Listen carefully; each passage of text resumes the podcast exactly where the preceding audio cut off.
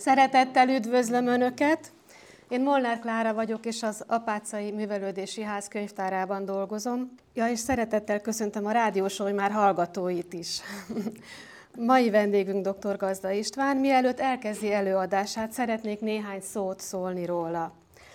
Gazda István kandidátus, tudománytörténészt, a tudomány és technika történet vezető tanárát nem kell bemutatnom önöknek, hiszen televíziós és rádiós szerepléseit bizonyára sokan követték. Rendkívül színes és tartalmas életúttal büszkélkedhet.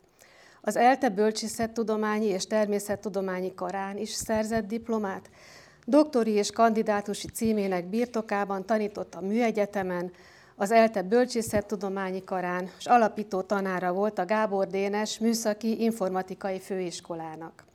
1994 óta igazgatja a Magyar Tudománytörténeti és Egészségtudományi Intézetet. Szakmai, szakírói munkássága olyan gazdag, hogy ilyen rövid idő alatt szinte felsorolhatatlan.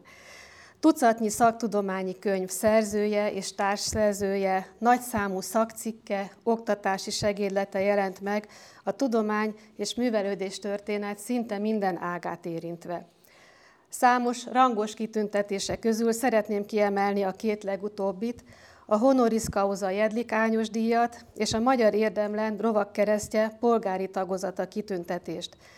A kitüntetések több évtizedes tudományszervezői és tudománytörténet népszerűsítését eredményesen végző temékenységét ismerte el. Gazda István a Magyar Tudományos Akadémia három bizottságának is tagja. Az orvostörténeti, a művelődés történeti, valamint a Tudomány és Technika Történeti Bizottságnak. Tudományos szervezetekben elnöki, alelnöki, kuratóniumi tagpozíciókat tölt be. Életének meghatározó pillanata volt még a Scientific American magyar kiadása tudománytörténeti rovatának a vezetőjeként végzett munkája. Mint már említettem, sokaknak ismerősnek tűnhet a hangja, illetve az arca, hiszen tévés és rádiós szereplése is emlékezetesek. Előadóként részt vett a Gólyavári Esték című televíziós és a Tudóra című tudománytörténeti sorozat elkészítésében. A Magyar Rádióban több nagy tudománytörténeti sorozatot készített, több sorozatát is Nívó díjjal ismerték el. 2014-ben interjúkötet jelent meg vele, Mit ér a tudós, ha magyar címmel. 2002-ben a Budai Millenáris Park 850 ezer látogatót vonzó Álmok álmodói, világra szóló magyarok című kiállítás megálmodója és vezető tanácsadója, kurátora volt. 20 év után, 2022-ben újra a Millenáris Parkban az ő vezetésével rendezték meg az Álmok álmodói 20 kiállítást, ahol olyan tudományos és technikai vívmányokat lehetett megismerni, amelyek felfedezői, megalkatói, a magyar néphez és kultúrához kötődő tudósok, szakemberek. Kíváncsi felfedezők, akik új földre léptek, mérnökök, akik megépítették ötleteiket, tudósok, akik az univerzum rejtelmeibe férkőztek. Megmutatták a világnak, amit még csak ők láttak addig, vagy amiről csak ők álmodták még, hogy lehetséges. Ehhez a tavaly megrendezett nagyszabású és rendkívül sikeres kiállításhoz kapcsolódva terveztük megtartani a mai programunkat, amihez sikerült Gazda István megnyernünk. Az előadás hat témájában olyan magyar tudósokról és kiemelkedő személyiségeiről hallunk, akik örökre beírták magukat a magyar tudománytörténetbe. Felkérném Gazda Istvánt, hogy tartsa meg előadását. Köszönöm szépen, igazgatónő. bevezető szavait. Tisztelettel köszöntöm a kedves jelenlévőket, vannak ugye régi ösmerősök is. Hat kis témát választottam ez alkalommal, ami hát valami miatt érdekes és megemlítendő. Az első, ez egy évforduló, június 5-én lesz egy nagyon fontos évforduló, ennek ellenére még rádióban, meg nem tudom, máshogy nem nagyon hallottam róla, ami nagy baj. Az évforduló azért úgy szól, ahogy lehet látni, 550 éves a magyarországi könyvnyomtatás. És ezzel Magyarország a világ hatodik országa, ahol elkezdtek könyvet nyomtatni. Azért gondoljuk meg, Ausztriában vagy Angliában még azt se tudták, mi az a nyomtatott könyv, amikor Magyarországon már nyomtatott könyveket nyomtak. Ez csak azért kellene hangsúlyozni, mert bennünket itt az Európai Unióban hetente oktatnak ki, hogy micsoda elmaradott, hülye, korlátolt nép vagyunk. Ezt már elég sokat eljátszották, Trianon előtt is, és hát egyáltalán nem mi nyertünk. Tehát jó lenne néha ezt tisztességesen adatokkal megválaszolni. Tessék nézni, ugye itt ugye két fontos név van, Vitéz János és Andreas Hess, tehát egy német származású nyomdász, aki 20 évvel a nyomda, nyomtatás, az olombetűs sorkizárással összeállt nyomtatás feltalálása után itt Budán elkezdett könyveket nyomtatni. Tehát 20 évvel utána így lettünk a sorban a hatodik, ami nem egy akármilyen dolog, és most is még nagyon komoly vezető helyen vagyunk. 1700 körül a németek azt írták, hogy Magyarországnak egyetlen tudományos könyve sincs, semmit nem értenek a tudományhoz, verseket, meg ilyen zsolozsmás könyveket adnak ki, ezt tudja a magyar irodalom. 1700-ban írták ezt a németek, akik mindig rohadt tájékozottak voltak, tegyük hozzá, tényleg valamit mondanak, előtte marhamot felkészülnek. Majd jött egy Zwittinger Dávid nevű fickó, aki nagyjából egy 300 oldalas jegyzéket adott ki azokra a könyvekről, amit Magyarországon nyomtattak 1711 előtt, és annak legalább a fele tudományos könyv volt. Tehát mindössze 150 oldalnyi, amit a németek nem ismertek. De a tudatukban mai napig ez benne van, tehát amikor ő ott felszólal, akkor tudja, hogy egy lényegében az analfabétus szélén álló nép az, akinek ő szól. Ez itt egy emléktábla, ennek a bizonyos András Hessnek, itt a Hess András térnél, ami egy szép dolog. 1473-ban egy tudományos könyvet nyomtatott ki. Már 1473-ban, amelynek a híre 1700-ban még Németországban nem jutott el. Pedig ez egy latin nyelvű komoly könyv, Magyarország történetről, tehát már az első könyv tudományos volt, és utána még jött több ezer, amelyről ők nem tudtak, és ez nagyon szomorú. Itt van Hess Andrásnak a szobra, ebből a adatbázisból emeltem ki, itt pedig az épület a Hess András térnél, ahol nagy valószínűséggel maga a nyomda működött, három kötetet nyomott Hess András, ugye az egyik ez a kb. 240 példányban megjelent budai krónika, ez a másik pedig ugye a Basilius Magnusnak a költőkhöz szóló könyve, és ez a híres, mindenki által ismert Szokratész védőbeszéde, ez nyilván itt a könyvtárban is megvan ennek a modern kiadása. Tehát három mű, végül is Magyarországon nem volt nagyon nagy sikere ezeknek a könyveknek, ez ugye Mátyás király időszaka. Szép könyvek voltak, de nem voltak annyira szépek, mint a kódexek, vagy azon belül a korvinák.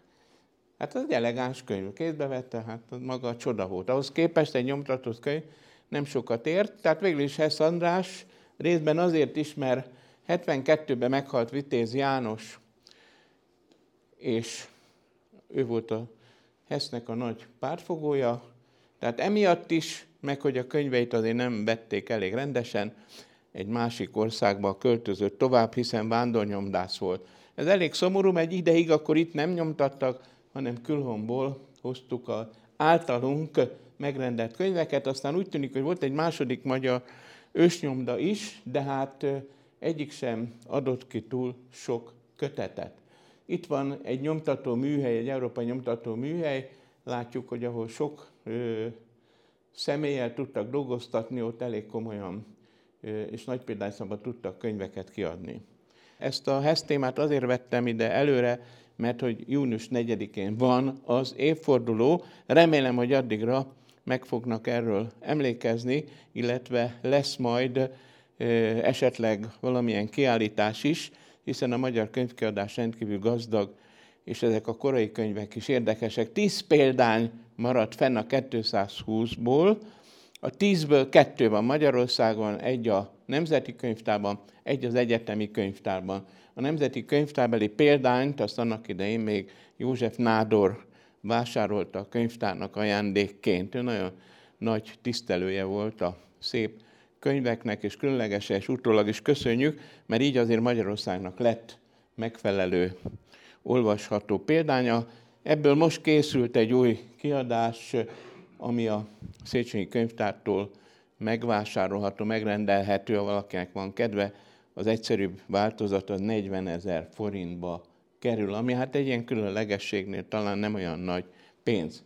Ahogy a programban is itt összegeztem, most három kiemelkedő személy következne, akik nem évfordulósak, de rendkívül jelentősek magyar, magyar tudománytörténet szempontjából, és mind hárman ugye egy kicsit ilyen ellentmondásosak.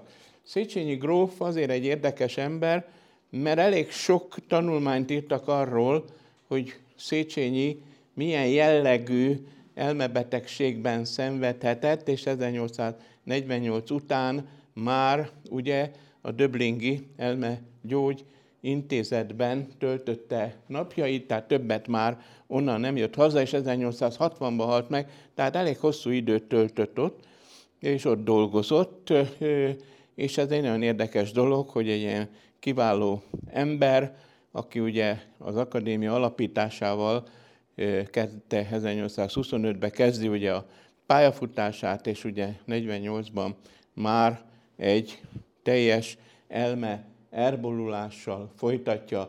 Látjuk ugye Pesten rengeteget alkotott, itt ugye ez egy Pest-budai feljegyzés tőle 46-ból. Ez, amit említettem, az akadémiának a, az alapítása, Széchenyi jól gondolta, hogy szükség lenne egy olyan tudós társaságra, amelyik folyamatosan működik, kutatja a tudományokat, és a kutatás eredményeit kiadja nyomtatásban.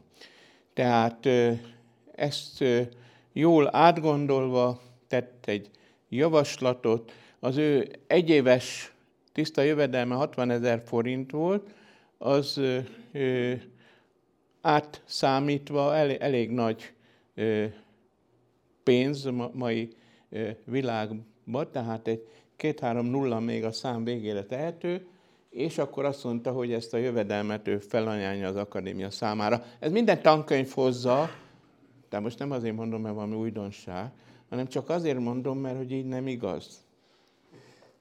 Tetszik, hogy a tankönyveknél spórolnak. Mert utána szóltak a grófnak, a gróf drága, ha ön az egyévi tiszta jövedelmét felajánlja az akadémiának, akkor következő évből a birtok hogyan gazdálkodik. Miből tetszik ültetni, miből tetszik elvégezni a szántást, stb. stb. Miből tetszik adni az állatoknak ugye megfelelő tápanyagot, ez így nem lesz szám jó. És akkor mondta, igen, hát ez így nem lesz jó. Na de már mondtam, hogy odaadom a 60 ezer forint, az nem is baj. De ne a 60 ezer tessék odaadni, és ennek a többiek is örültek, mert sokan jelentkeztek, és volt, aki ugye 100 ezer forintot ajánlott, az ugye az egy jó pénz, olyan 100 millió körül van. És meg együtt kitalálták, hogy ennek az összegnek a minden egyes évre eső hivatalos banki kamatát kell pénzbe befizetni, addig, amíg az össze nem jön ez az összeg, annyi éven át. Tehát már ő régen Döblingben napozott, amikor még mindig vonták tőlük ezt a pénzt, addig meg kénytelen volt minden évben befizetni, mert ő volt a pénztáros. És ő hajtotta be a többieken is. Ez egy érdekes dolog. De így is tudott működni az akadémia, tisztességes mennyiségi pénz jött be, meg még voltak egyedi felajánlások is. Tehát ezt jól kitalálták, működött, és nem volt vele semmi gond. 30-ban volt az első nagy gyűlésük. Itt a jobb oldalon ugye látszik az akadémiának már ottan elkészült az épülete, de hát az Ehhez képest az alapítás évszámhoz képest 40 évvel később volt. Tehát addig kellett várni, hogy egy ilyen hatalmas épületet meg tudjanak építeni. Ott az akadémiához közel volt ez a nemzeti kaszinó, ugye itt vannak ezek a könyvek, amiket ő maga írt és kinyomtatott, mindenki ismeri, mert hát szintén az iskolai könyvekben ez benne van. Hadd mondjam azt, hogy ez a jobboldali könyv, ez ami egy kicsit problematikus, ugyanis a cenzor, tessék csak megnézni, első kötet Pesten, második kötet Pesten, harmadik kötet Lipcse. De miért Lipcse? Mert ott kezdte el Széchenyi megunni a cenzornak a okoskodását. Az első kettőnél, amit kért átvezetett, harmadiknál már nem. De te, ha az nincs átvezetve, akkor a nyomda nem merte kinyomtatni, tehát el kellett mennie Lipcsébe, a korábbi pesti nyomdász Vigand Otto akkor ment vissza Lipcsébe, mert ottan valami gondok voltak, vagy, vagy lengyeleknek állított ki hamis útlevelet, vagy ilyesmi, szóval valami balhé volt Vigand Otto körül, úgyhogy egyik éjszaka gyorsan elsöpört innen, és a sógorának, bizonyos Heken az Gusztávnak átadta a kereskedését és, itt, és a hatalmas könyvmennyiséget. No lényeg az, hogy ö, hozzávitte, oda juttatta el Széchenyi a könyvet, kétszer jelent meg, 1831-ben, ugye, tetszik látni, ez a második kérdés, első kérdés az 1831-ban. Innen lehet megkülönböztetni a két kiadást, és ez még írhatta volna tovább Széchenyi, nem írta tovább, csak az első része jelent meg, de az is elég kemény könyv, és nagyon kemény kritika. Ezzel egy időben készült el Veselényének a Balítéletekről című könyve, szintén benne van a tankönyvben, és hozzák a címlapot is, megjelent, ugye, Széchenyi könyve egy időben Bukarestben.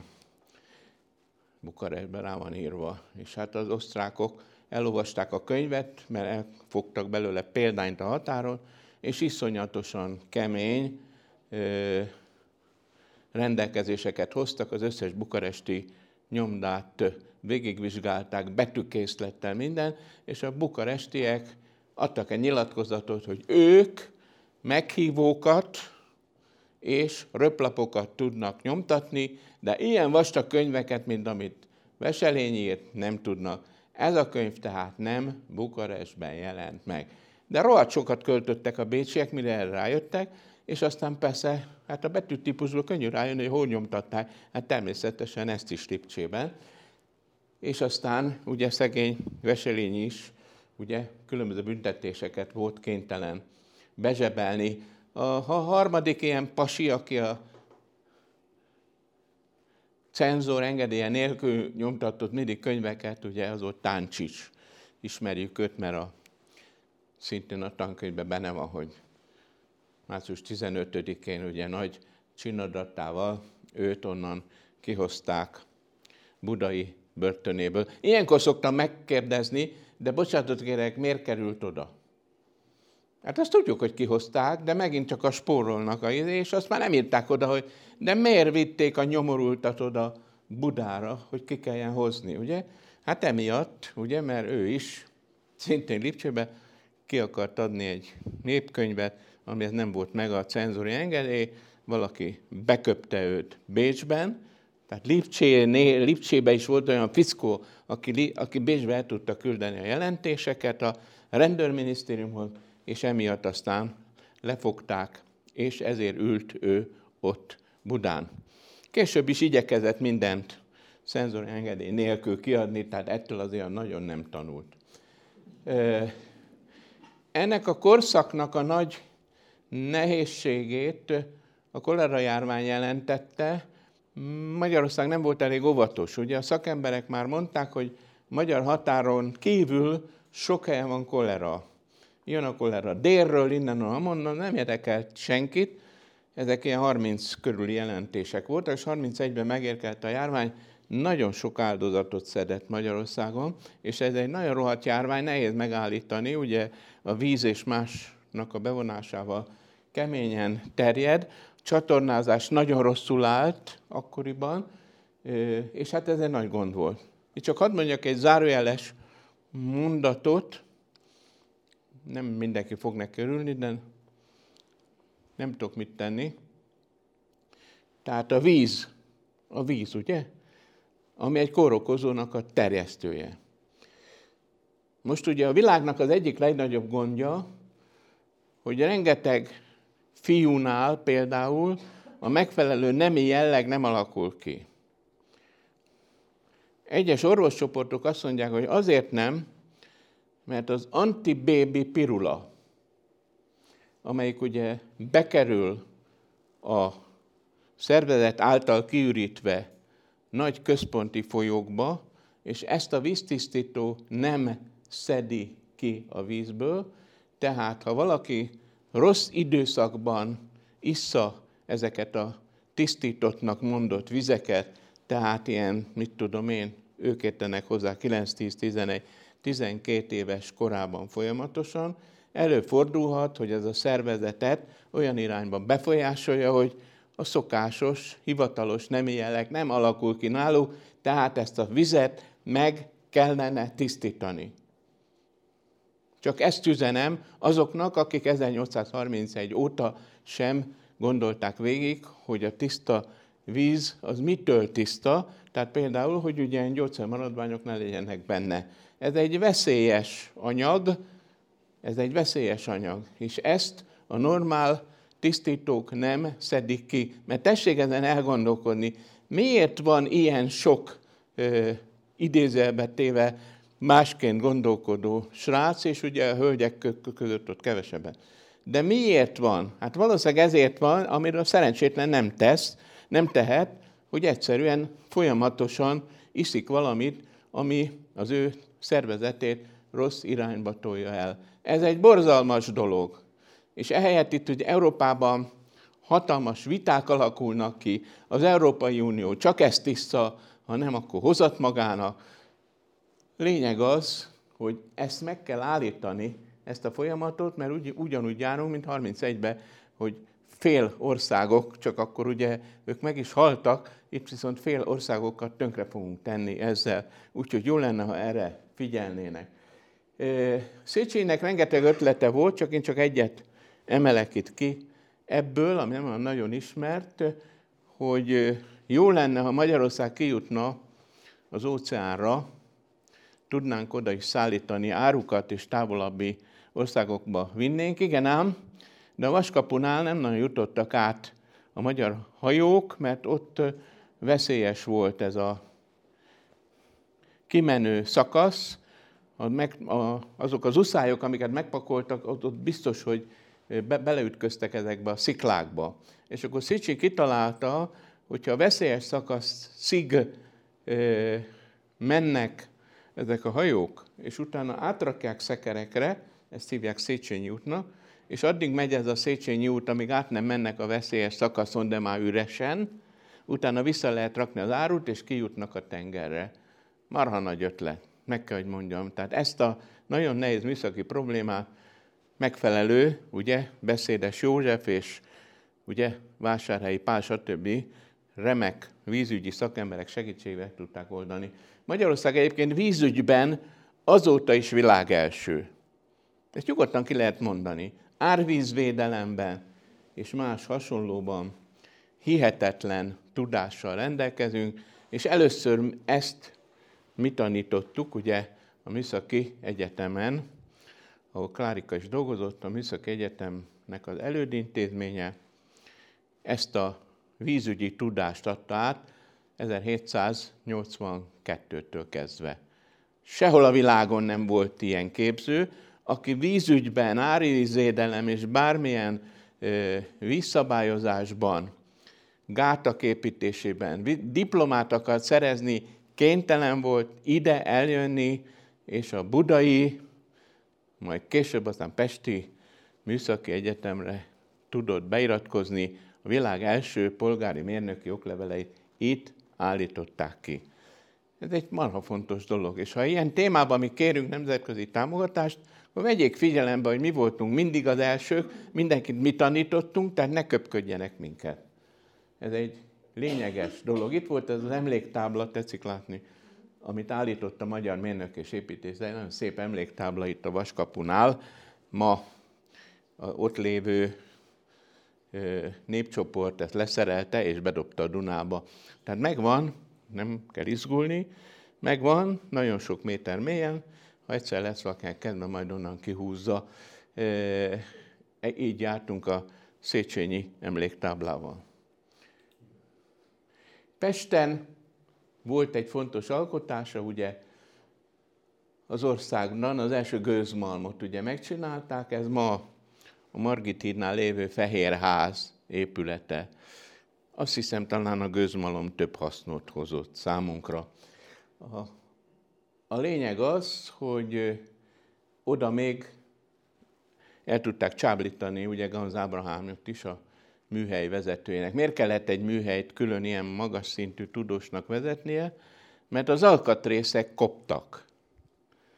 Ez itt a fő gond, hogy állandóan cserélni kellett. X hónap után elkopott, elkopott. Ez, amit Ganz Ábrahám megunt. Elment és csinált egy saját műhelyt, és azt mondta, hogy azért kell ezeket az alkatrészeket, a vasalkatrészeket megedzeni, hogy ne kopjanak és egy másik helyen fél évente cserélni kell, nála meg csak tíz évente kellett cserélni egy-egy alkatrészt. Mondták neki, Ábrahám, hülye vagy? Tönkre fogsz menni. Hát ezek a műhelyek abból élnek, hogy fél évente cserélik az alkatrészt. Nálad megvesznek valamit, csak tíz év múlva fogják cserélni. Na nyugi. És gazdag lett igaza, mert például vasúti kerekeket csinált az ő edzési módszerével, amit úgy hívtak, hogy kéregöntés, és pillanatokon belül a világ minden mozdonyára itt Pesten, a Bemről elnevezett utcában vásárolta a vasúti kerekeket, és hamarosan elérték a számot, hogy százezer. Százezer vasúti kerék, az nem semmi ám. És Ganz röhögött azt mondja, na mit mondtam, és ez az én szabadalmam, nem tudjátok ellopni. Hát nem is tudták.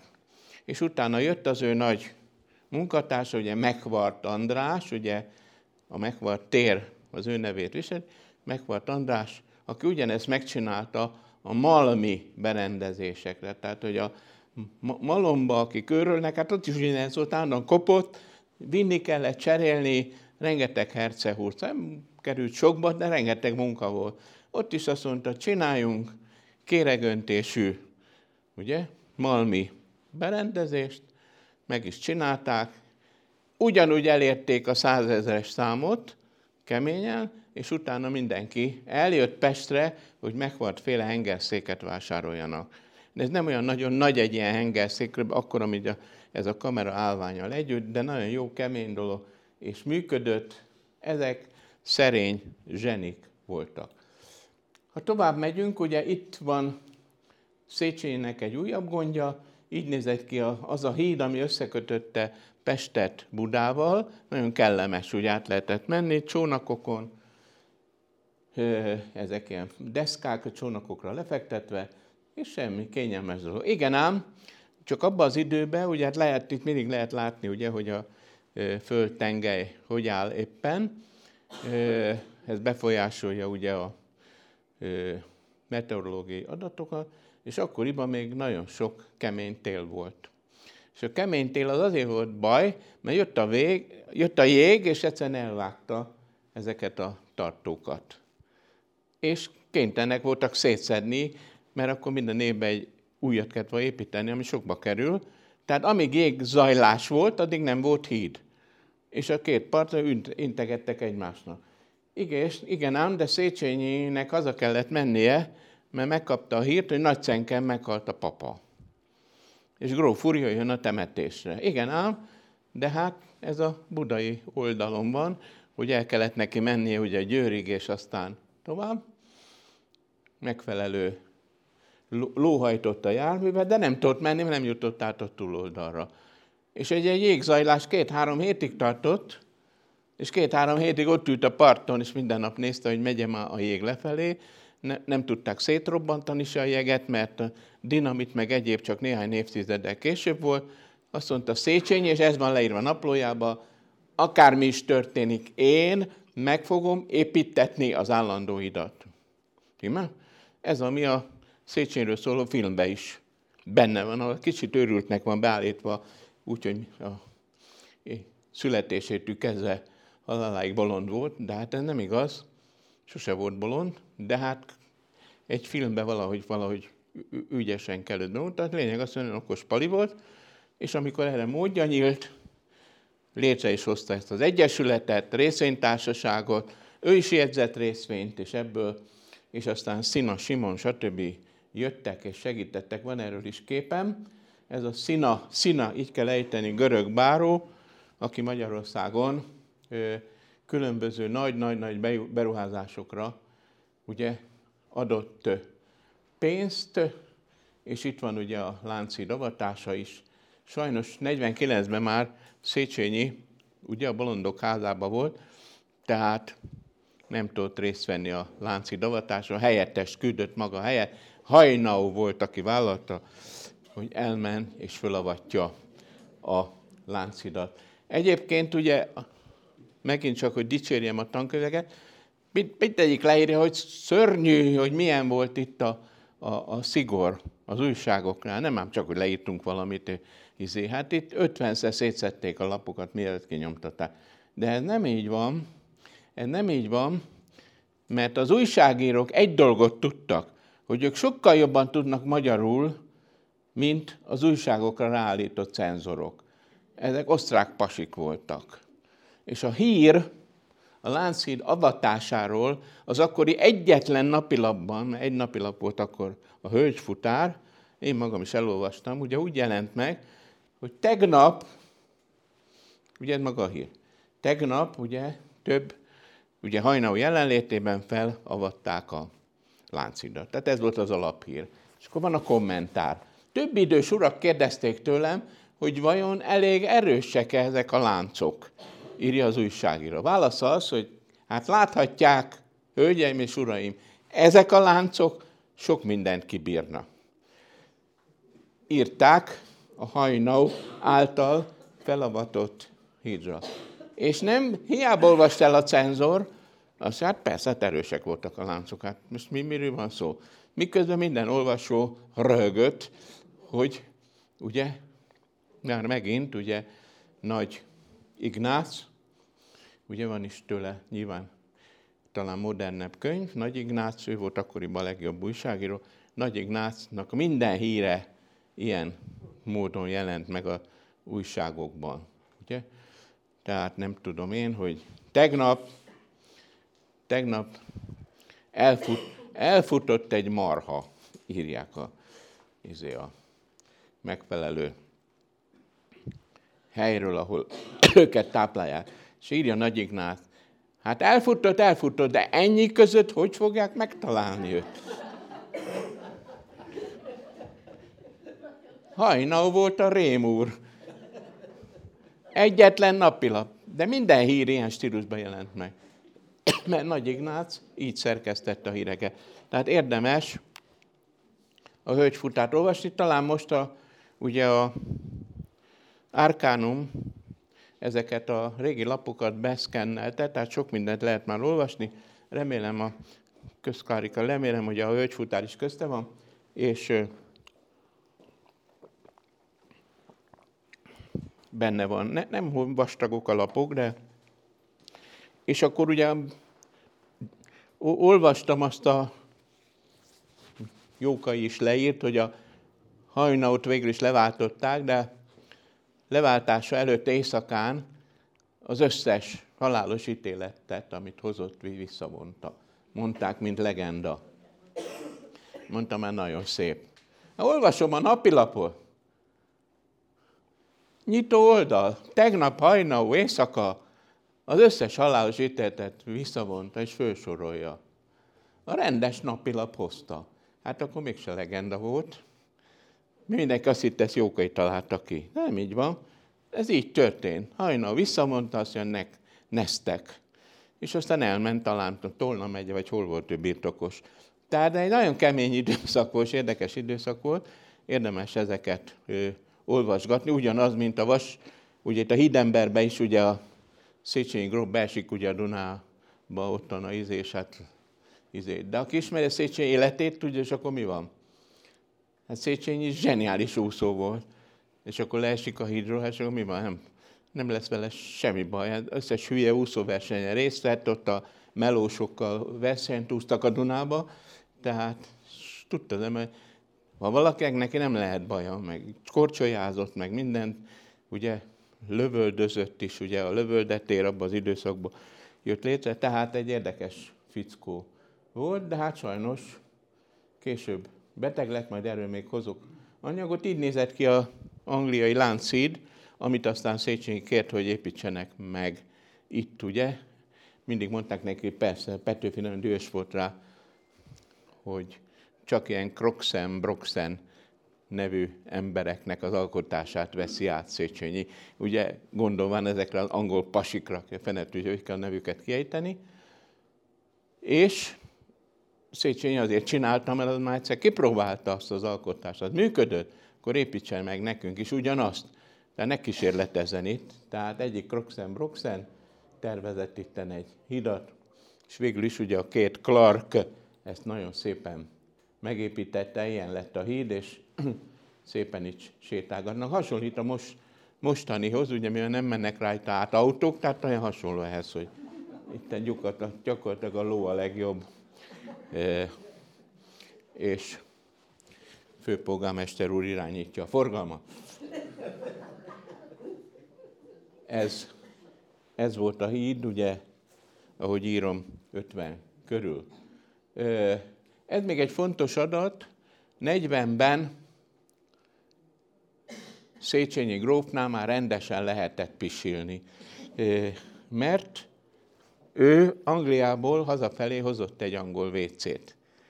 És akkor azt itt beszerelték, és mondták, hogy valami bölcs embert meghívnak, hogy avassa fel, úgyhogy eljött Deák Ferenc, a haza bölcse, és nagyon kóserül.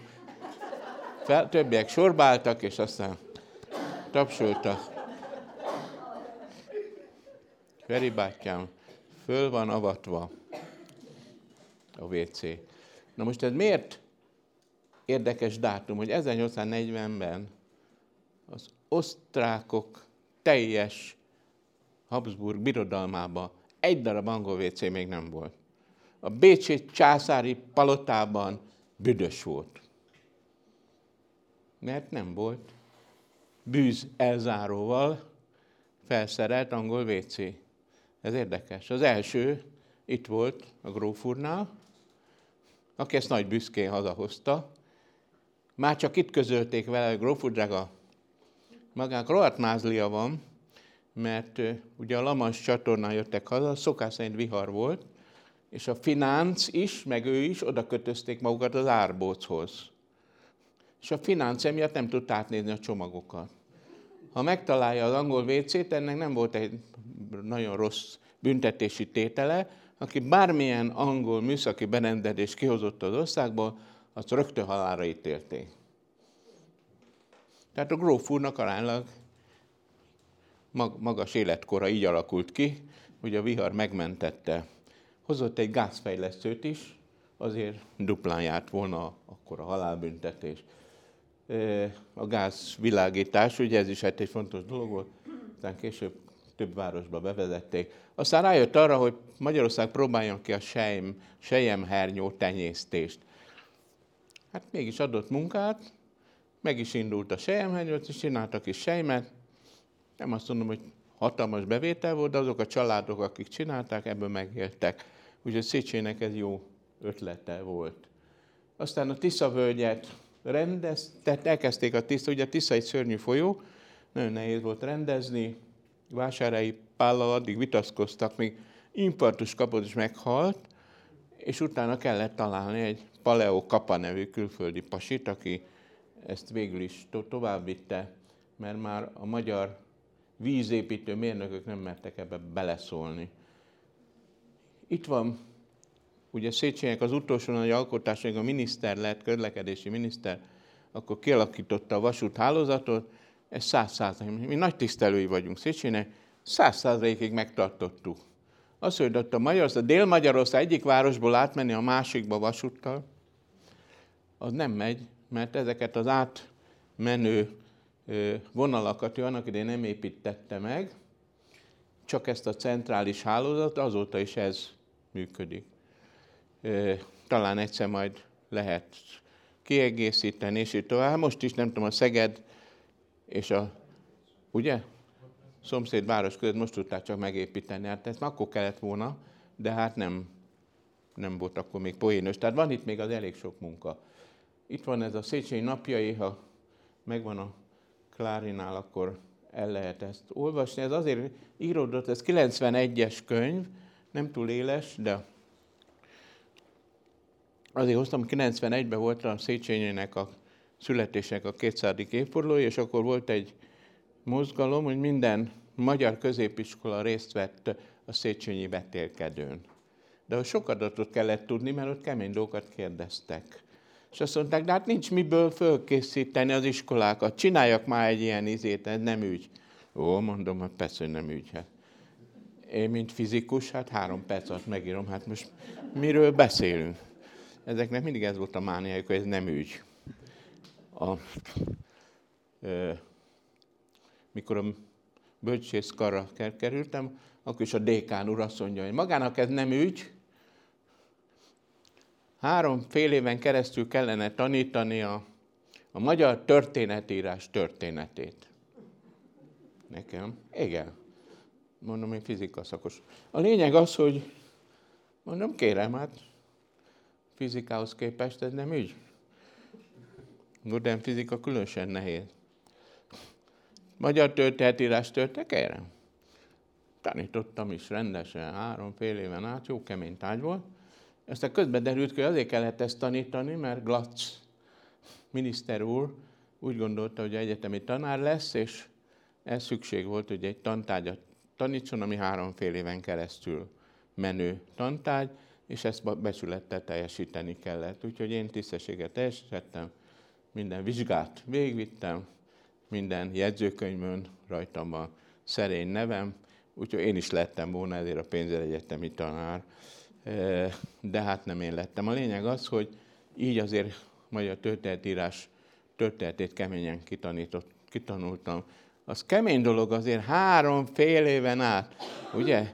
Az a történész, aki csak egy izének a históriát megírt, azt is bele kellett venni, mert az sok ember ám, ugye? És az összes családtörténész és város történész, tehát a helytörténészek, és így tovább. Úgyhogy ez jól jött nekem, mert azért nagyon sokat tanultam én is, és szegény, nem tudom, Hóman Bálint, aki ugye a Hóman Szegfű nagy körnek ugye a társszerzője, szegény Hómant meg ugye baromilyen pofán vágták, mint német barátot, és 1945-től kezdve már nem könyveket írt, hanem Vácnak volt a vendége, ugye, a Váci börtönben, a mellékhelyiségeknek ő volt a tisztítója mindaddig, amíg élt de pontosan tudták, hogy szegény Hóman miniszter úr nem fog sokáig élni, mert ugye cukorbeteg volt, és egy idő után nem adtak neki inzulin, úgyhogy ebbe szépen kóserül belehalt. Most sokan próbálkoznak őt rehabilitálni, hogy a Magyar Akadémia vegye vissza tagjai sorába,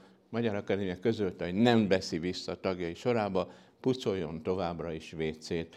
Ez egy kemény harc, ami itt folyik most Hóman ügyben. Érdekes, ugye?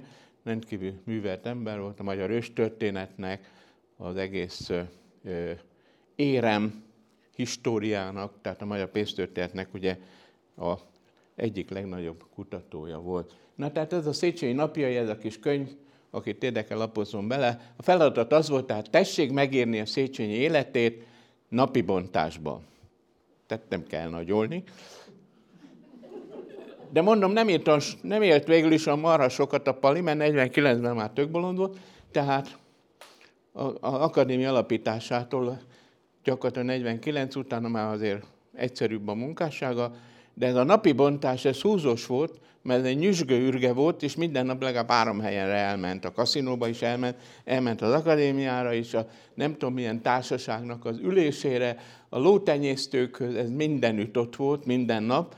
Aztán ugye megnősült, ami hát egy nagy dolog volt, mert ugye csinos felesége volt minden, csak arra nem számított, hogy ez már ő itten a harmadik a sorba, mert az asszonynak már volt egy férje, a férnek már volt egy felesége. Onnan jött hét gyerek, a, ez a régi pasi is csinált hetet, az már 14. Ehhez jött még a Széchenyinek három gyereke, az 17, ugye az egyik meghalt, maradtak 16-an. 16 gyerek azért amellett dolgozni, tehát sose volt otthon. Ez, ez sikerült megfejtenem, az okát, és ezért mindent vállalt, ka- kaszinótól kezdve bármit, csak ne kelljen a 16 gyereket kerülgetnie. Ezek főleg zicsi, a sok-sok zicsi, rengeteg zicsi van itt a magyar irodalom, az mind Széchenyi gyerek, neki aztán volt ez a két sráca.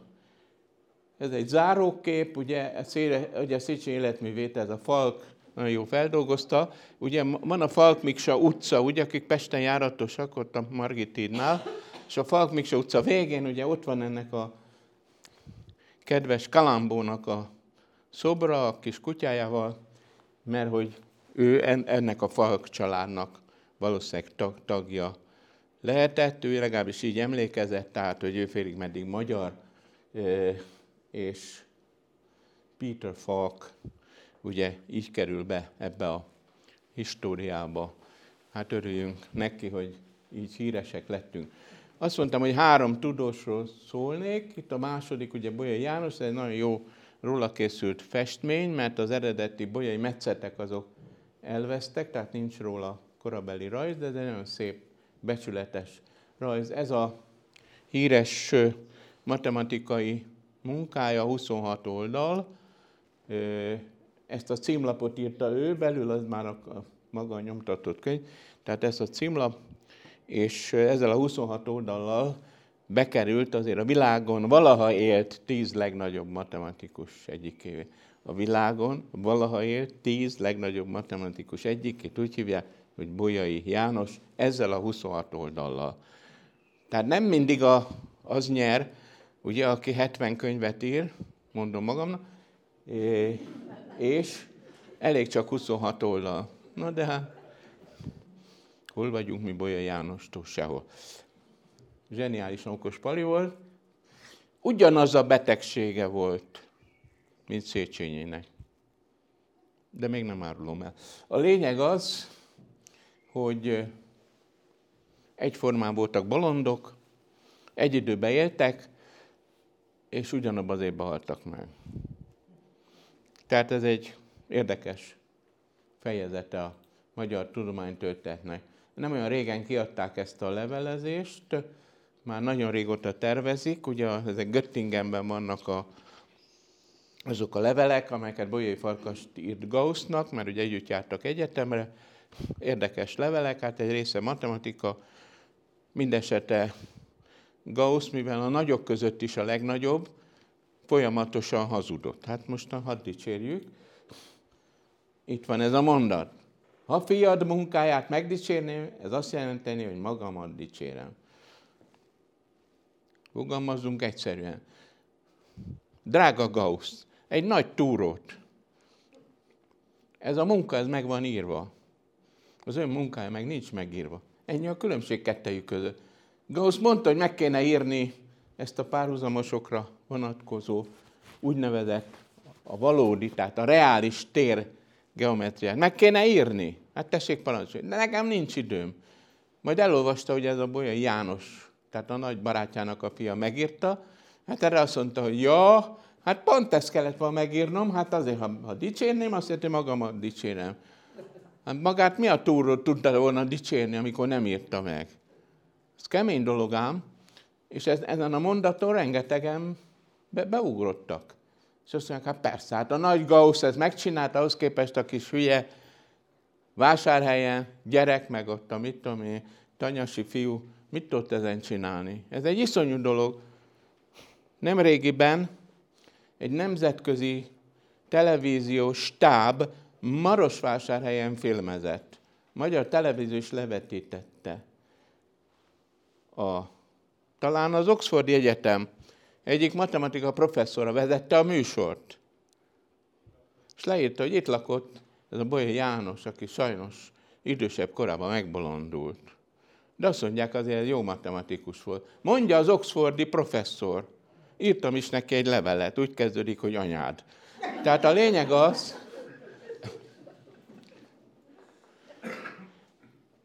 hát bocsánat, ő elmegy Marosvásárra, és a világ tíz legnagyobb matematikus egyikéről azt állítja, hogy bolond volt? Hát az, aki meg kicsit ilyen, nem tudom én, pszichésen turbózott attól, az nem voltam bolond, olyan matematikai megfejtéseinek, hogy na. És ugye csak később derült ki, hogy ebben a könyvben egyet ír le nagyon precízen. És kiderült, hogy még ma 68 hasonló matematikai felfedezése mind ott van a kéziratai között, és azóta kiadták. De ezt már a pofa nem olvasta el. Ő leragadt annál az egynél, és gondolt, hogy utána Pasi megbolondul. De miért gondolja, hogy megbolondult? Sose bolondult meg. Fura ember volt, na és akkor mi van? Utána kellett volna menni. Magányosan élő izé. Mi az, hogy magányosan élő négy gyereke volt? Csupa hazugság, és ezt a nemzetközi szakirodalom persze átveszi, mert a nagy Oxfordi professzor is ezt mondta. Eléggé szomorú a történet. 32, ugye a könyvnek akkor jön meg az úgynevezett előnyomata. Tehát a bolyéféle fejezetet már előre kinyomták, azt küldték meg a Gaussnak, utána megjelent az egész könyv, a többit a papa írta, és a Gauss csak egy, a Bolyé csak egy részt kapott a függeléket, azért hívják ezt appendixnek. Most Császár Ákos ugye az egyik legkiválóbb magyar matematikus, az akadémia matematikai osztályának a vezetője volt, és ő leírja, hogy a megoldók között ott volt ő is, tehát Gauss is ott volt, az orosz, orosz, Oroszországból Németországban meghívott Lobachevsky is ott volt, és ott van Bolya is. De Gauss a három között a harmadik helyen van, nem az elsőn.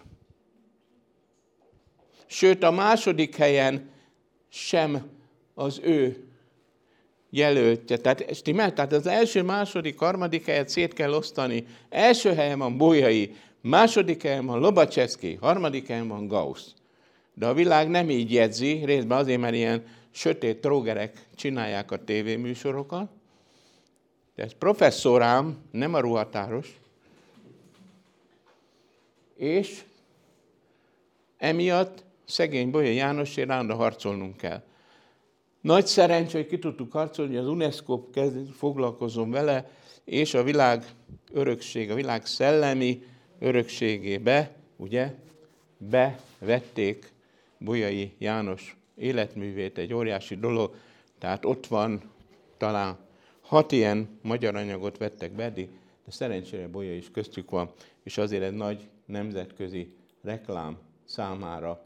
És hát Szent Ágota János, ugye, aki akadémiai elnök volt, ő maga írja, hogy amiről itt beszélgettünk a rádiós anyagban is, a sok géniusz, ugye, sok géniusz volt Magyarországon, és íme a nagyok között a legnagyobb, ugye Boly János mondja, Szent Ágota János.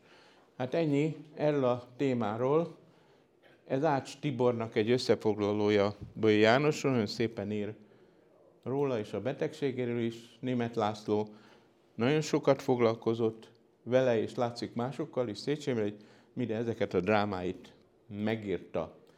Végül a harmadik úr ebben a sorban Semmelweis. Ezek ugye mostanában a különböző évforduló kapcsán szerepeltek, Semmelweis az nem régi volt, ugye 19-ben, tehát 20-19-ben volt Semmelweis évforduló, aki jár ugye Budán, átmegy a Erzsébet időn ott látja, hogy itt van Semmelweisnek a szülőháza, kicsit csúnya a vakolat, ezért most jöttek a műemlékesek, derék zsenik egyébként, meg kell halni, és az egészet lefestették fehérre. Hát ilyen volt az eredeti Semmelweis ház, amikor ő ott lakott, és ott született. De hát ez csúnya, mert ott annak kis barna, meg mit tudom hogy néz ez ki. És az egészet lefestették fehérre Márha mód ronda, de mindegy, így akkor, de tiszta. Ugye? Ez a lényeg. Ronda, de tiszta. Itten van egy róla készült festmény. Ez már az az épület, ahol dolgozott. Ugye Bécsben járt egyetemre, és Pesten. Ugye nem tudott egy helyre járni, mert a mamája beteg volt, és ezért azt mondta, hogy most egy évet Pesten járok. Na jobban lett a mama, akkor megint kint járt egy évet. Nagyon rendes volt, meg közben ugye a mamát, mamával akart. Mi a túró van? Kultúra. A lényeg az, hogy ez az a Bécsi, Bécsi klinika, ahol Semmelweis dolgozott. Itt a betegek, ebben, ezek egyszerű, ugye nőgyógyászati szülészeti, egyszerű asszonyok voltak, tehát nem a gróf, vagy bárói családoknak a tagjai, ők otthon szültek. Egyszerű emberek, akik ingyen szerettek volna ezen túl lenni, azok jöttek ebbe a kórházba. És hát egy idő után azért Semmelweis látta, hogy akik azon a osztályon vannak, ahol bábák tartják fenn az osztálynak a tisztaságát, és bábák segítkeznek a szülésben, ott aránylag kicsi a halálozási arányszám, ahol orvosok és orvostan hallgatók vannak, ott sokkal nagyobb. És ezt nem értette senki. Ha valaki egy rendes orvosnál akar szülni, akkor azon a részlegen miért hal meg sokkal több nő, mint a másikon, ahol egyszerű bábák vannak, és semmi különösebb vizsgálat nincs. És erről jött itt, itt gondolkodott szemhez, aha, tehát az egyik helyen megvizsgálják a nőket szülés előtt, a másik helyen nem vizsgálják különösebben. Tehát itt van valami nagy, komoly vizsgálat, orvosok és orvostanhallgatók részéről, a másik helyen nincs ilyen vizsgálat. Ahol megvizsgálják, ott a nőknek rossz időszakban közel az egyharmada hal meg. Pocsékszám, és nagyon sokan a, a kapuba elkezdtek zokogni, hogy ők ne kerüljenek arra az osztályra, ahol orvosok, meg orvostanhallgatók vannak. Ő oda akar kerülni, a bábák vannak. Hát attól függ. Vagy ide került, vagy oda, másikból hazament, ebből az osztályból meg nem ment haza.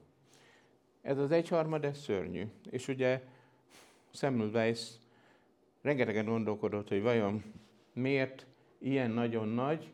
Klein, ugye professzor volt, itt a neve, ugye hivatalból hülye volt, tehát teljesen mindegy, hogy mit mondott.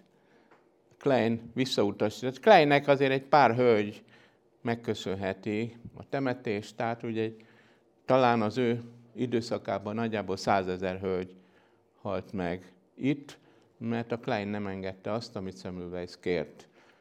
Egy ember, mit számít? Egy magasrangú hülye. Itt a Klein, 30% meghalt náluk, a, ahol a hölgyek, ahol csak bábák voltak, ott alig volt. Ezt a betegséget, amiben a hölgyek meghaltak, kicsit ferde lett a izé, de biztos az én hibám, nem mindegy. Ne. A, tehát ezt a betegséget így hívták, hogy gyermekágyi láz, ugye? Ott feküdt a hölgy, szülésre vár, megvizsgálták, és el, elindult nála egy ilyen szörnyű lázas állapot, és másnapra meghalt. Boncolták, megállapították, hogy gyermekágyi láz, és ez így ment tovább. És itt jött egy döntő lépés, múltkor nagy megtiszteltetés volt részemre, egy Semmelweis ünnepségen, a Semmelweis egyetemen én tarthattam a Semmelweisről szóló előadást, és ott ült a sok-sok ilyen klinika igazgató. És ott elmondtam, hogy kérem, az egész Semmelweis felfedezésnek ez a lényege. Semmelweisnek volt egy barátja, Kolecska professzor. Semmelweis akkor éppen külföldön, Olaszországban volt egy pár hétig, és akkor hallott, hogy Kolecska meghalt. A Kolecska, hát egy fiatal pasi, mi az, hogy meghalt? Hát meghalt a Kolecska, hát lehet látni, 44 éves volt. Kolecska meghalt, ne csináljátok. Egyszerűen, igen, Hát mi behalt meg? Állami lázizés. Azért a szemüveg baromi keményen végignézte az összes ugye, papírt, amit a boncolásról, stb. egész kortörténetet csináltak, és mire jön rá Semmelweis, hogy Kolecska doktor gyermekágyi látba halt meg, amit kizárólag nők részére tartoz fenn a tankönyv. Szülészeti tankönyv, gyermekágyi láz a nőké, összes többi a fiúké. És ez a pasi vette a, a fáradtságos meghalt egy női betegségbe. Azt mondták, hát ilyen nincsen. Hát, hát ez a nőké, hát hogy neki, neki nincsenek is ilyen női szervei. Hol van ott a peszefészek meg ide? És egyszerűen abba meghal, hát ugyan már. És azt mondta a szemlővel, gyerekek, hát a hülyék vagytok, hogy ez nem igaz. Tehát a gyermekágyi láz, ez nem egy női betegség. Ez egy olyan betegség, amit, úgy, amit mi hozunk létre. Mi orvosok és orvostalgatók. Mi öljük meg a, sze, a fülésre váró nőket. Mi. Fú, hát mekkora bocsán lett ebből. Klein, azóta se tért maga. De hogy sikerült a hölgyeket ennyire megfertőzni? Úgyhogy rossz volt a tanterv. Reggel az orvostahallgató a boncolással kezdte, és utána ment a szülészeti gyakorlatra, lehet, hogy fordítva lett volna. És a boncteremből nagyon jó fertőtlenítő szerek voltak, úgy hívták, hogy csapvíz. És a kezükön mindenki fölvitte a hullamérget. Mindenki. Megvizsgálta a hölgyet, elbúcsúztak másnap, őt boncolta. Nem szörnyű? Te. Ők költék meg a szülésre várott tök egészséges hölgyeket. Ezzel a rohadt hull, hullaméregnek az alsó szintről az emeletre történő felvitelével. És erre mondta Szemülvej, hogy valahogy ezt meg kéne állítani, és például a korterem ajtajába kellene egy klórvizes fertőtlenítést bevezetni. De ezt a Klein nem nagyon akartam, ez egy hülyesség, meg büdös, meg az embernek kikészíti a kezét. Tehát túl sokat nem ért el Semmelweis, ezért is írtam a tematikába, sikerült-e Semmelweisnek megmenteni az anyákat? Fogalmassunk exaktul, nem sikerült. Nem sikerült, mert sok hülye volt, és nem engedték.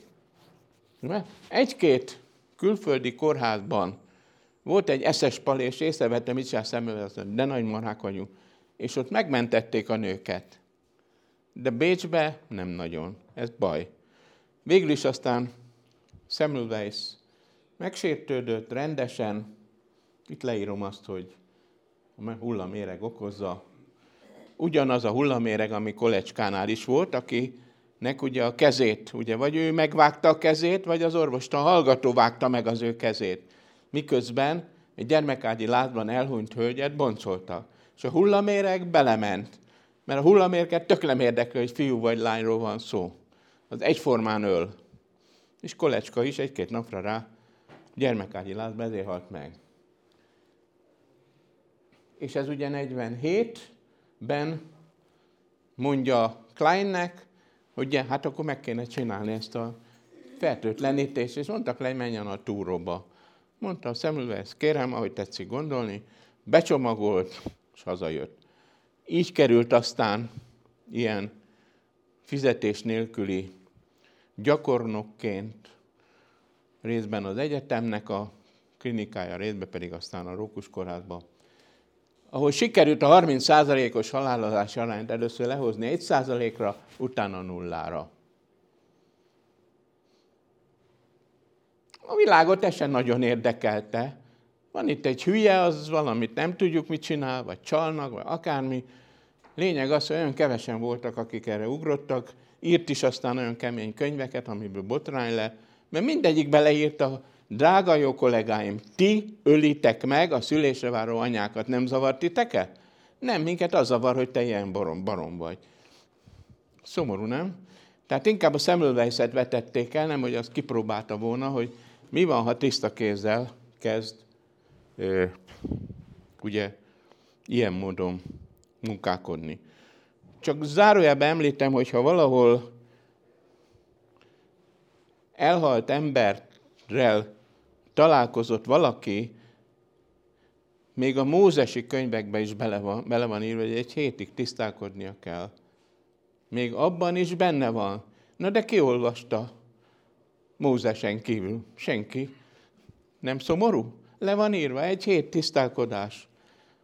Van egy magyar szakkönyv, Szemülvejsz előtt jelent meg 50 évvel, ami leírja, hogy a bábák számára a készfertőtlenítés kötelező. Aki pedig elhullott állatot fog meg, annak klórvizes kézmosást kell alkalmaznia. Magyar tankönyv. Érdekelt valakit 50 éve szemülvész előtt. Tehát, hogy a klórvíz egy ismert dolog volt, tehát csak ennyi, hogy az állatgyógyászatban kötelező volt. A bábák nem klórral, hanem más vegyszerrel tisztították a kezüket, ott nem is volt gyermekágyi láz. Tehát ez egy kemény dolog. Látszik, hogy 51-be átkerül a Rókus kórházba, először csak ilyen helyettes volt, mert, a, mert még élt a főorvos, aztán a főorvos meghalt, és akkor átvette az osztályt, és ugyanúgy átvette a szülészetnek a professzorságát. Ez a szülészeti klinika, itt a Kossuth Lajos utca, Szemülvejsz utca sarkán van egy épület, ugyanaz még az épület, vagy valamit ott azóta modernizáltak rajta.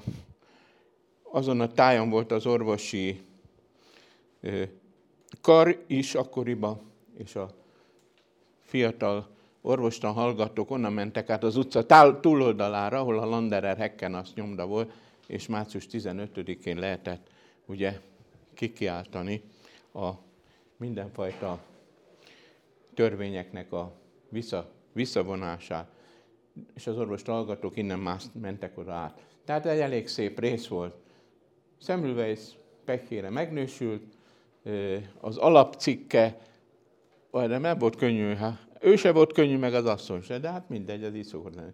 Orvosi etilabba szerencsére a főszerkesztő segített neki, és megírták együtt a, ezt a gyermekágyi ládra vonatkozó cikket, amit egyébként minden magyar egyetemi hallgató számára kötelező olvasmányát tenném, és kikérdezném a vizsgán.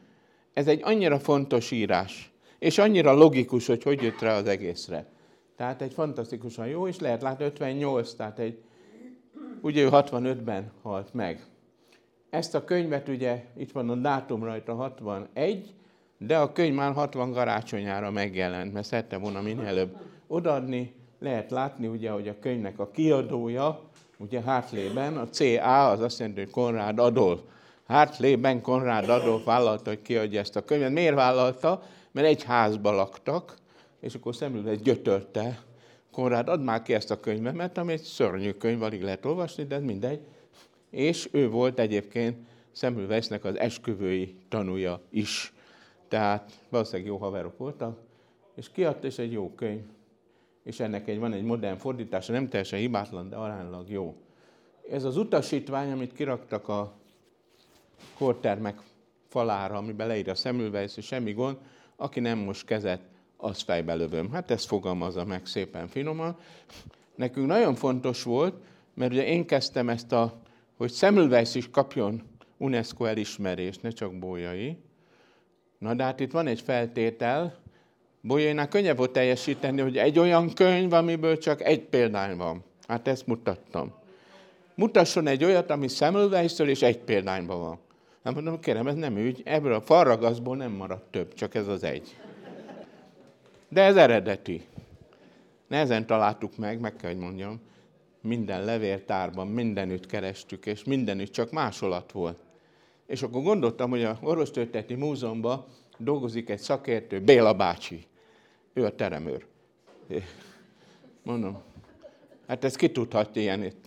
Elmentem, Béla bácsi drága, mondja már meg, hogy Hunabánatban van a szemülveisztől az eredeti, ami ki volt rakva, izé, Béla bácsi, 60 éve itt ül, csak tud róla valami. Hát hogy ne tudnék, itt van a vitrínben. A vitrínben nem másolat? Dehogy is, ez az eredeti. Ide rakták, mondtam, jó van. Ott volt az egyetlen létező, egyetlen létező példány, UNESCO örült, ez, ez megvan magyarul is, és németül is. Ez egy fontos dokumentum valóban, tehát az ő UNESCO tagságát Béla bácsiak köszönhetjük. A lényeg az, hogy nagy, nagyon nagy dolog, hogy ez megvan. Így tetszik nézni, 63, ugye 63-ban itt volt az összes professzor, ott a középen a kopasz jó ember, az a Semmelweis. Betegeskedett, betegeskedett, de nem volt olyan vészes, de hát azért 65-ben csak meghalt. Jött ugye itt ez a Győri Tibor, orvos egyetemi bácsi, kiadta az Semmelweis összes írását, és aztán jöttek, akik igyekeztek megfejteni részlet. Benedek István jól ismerjük, ugye nyilván itt is vannak a könyvtárban Benedek könyvek, nagyon jó kultúrtörtész volt. Ez nem rossz, ezek ilyen, összeállítottam egy kis könyvet, még nem sikerült elérnem, hogy a Szemmelweis Egyetemen elolvassák, de próbálkozom évek óta. Ez 600 oldal. Csak eredeti írás. Nem mellé beszél, csak eredeti. Minden, ami vele kapcsolatban, de a legkisebb mozzanat is nem volt könnyű összeszedni, meg kell, hogy mondjam. Két kötet. És sok embernek megvan a polcán, de még nem vette le. Nehogy megsérüljön. És itt van ugye Antal József, nagy barátunk, aki az egész Semmelweis kutatást koordinált, és neki köszönhető, hogy, hogy ilyen jó és szép a Semmelweis Múzeum, és ő egyáltalán Semmelweisnek a nevét ismerik a világban, rengeteg előadást tartott, és ezek jók, jók voltak. Éppen a napokban jegyeztem meg, most ugye az egyik ilyen fő-fő vezetőnk itt megszólalt ugye lengyel ügyben, és ugye a lengyelek rohadt keményen tiltakoztak, hogy aki nem ismeri a történelmet, az ne pofázzon. És erre mondtam én, hogy látjátok gyerekek, milyen hülyék vagytok? Amíg az Antal volt a miniszterelnök, mindig úgy tartotta a beszédeit, abban mindig volt egy történeti rész. És mondták, hogy nem kell ez nekünk, menjen a bánatba, minek ez nekünk, térjen a lényegre, ad emelést vagy nem. Miközben az Antalnak a történeti kutatásai egész zseniálisak, és érdemes lenne megtanulni. Megint azt mondanám, aki miniszter vagy államtitkár lesz, azt levizsgáztatnám az Antalféle történeti tudásból. Tanuld meg, addig nem mehet sehova, mert külföldön hülyeséget fog beszélni. Antal volt az utolsó, aki annyira ismerte a világ történetet és Magyarország történetét, hogy bárhol, bármikor felszólalhatott, az biztos, hogy hiteles volt. Pláne lengyel ügyben, miután a papa volt ugye lengyel ügyben ugye a menekült ügynek a minisztere, akinek a könyvét most próbálom majd kiadni, ami arról szól, hogy én, idősebb Antal József, 200 ezer lengyelnek mentette meg az életét, közte körülbelül 20 ezer zsidó volt. Mert ha én nem tudom őket annak idején Magyarországra beengedni, és nem tudok mindenkinek hamis útlevelet adni, ez a 200 ezer ember biztos, hogy meghalt volna, miután a németek elfoglalták Lengyelországot. Ezt ő nagyon precízen leír, és részletezi, hogy hogyan tudta a lengyeket megmenteni. És azért szeretném, ez a könyv megjelenne lengyelül Lengyelországba, mert itt állandóan most már okoskodnak velünk, és azt mondanám, hogy öcsi, előbb ezt olvasd el, és minden nap küldjél egy késcsókot. És ha már meguntad, majd akkor numáljál. 200 ezer ember nagyon magas számám, és azok között voltak tisztes számban terhes anyák, akiknek aztán a gyerekem már itt született Magyarországon. És az Antal, az öreg Antal bácsi iskolát hozott létre a lengyel zsidó gyerekek számára, akiket mind elkaptak volna a németek, ha nem tudnak valami biztonságos helyre járni. És úgy megszervezték, hogy ott minden reggel iszonyú keményen kellett a katolikus énekeket tudni. Hogy a szomszéd falu és a negyedik falu is tudja, hogy itt egy nagyon rendes, ájtatos iskola van. Miközben mindenki zsidó volt. Ezt ők megszervezték. És egy időben, ugye Antal, öreg Antal bács halála után, akkor rengetegen hajbókoltak az emléke előtt, Németországban is, Németországban is, Izraelbe pedig ugye a zsidó mentők tiszteletére ugye fákat szoktak ültetni, az elsőt az ő tiszteletére ültették. Tehát, drága aranyos lengyel barátaink, ugyanúgy nem ismeritek a történelmet, mint politikusok, mint az itteniek, te is beiratkozol, meg te is, és ha már kitanultátok, akkor dumáljatok. Ezek nagyon kemény dolgok, ezért szeretném, ha ez a könyv megjelenne. Miért érdekes ez a könyv? Ezt kinyomtatták a második világháborút lezáró béketárgyalások tiszteletére, megérkezett a könyv, a kintiek megnézték, és mondták, hogy jaj, jaj, jaj, jaj, jaj, és az egészet bezúzták. A könyv tehát lényegében soha nem jelent meg. Az a szerencsénk, hogy kapott egy-két példányt az öreg úr a nyomdásztól, és azt tudtam én megnézni. Ez nagy dolog. És ebből fog készülni most egy könyv. És ebben lehet bizonyítani, hogy nem vagyunk annyira sötétek, mint ez drága, aranyos, uniós főnökasszony naponta kétszer ima közben elmondja. Végül is röviden,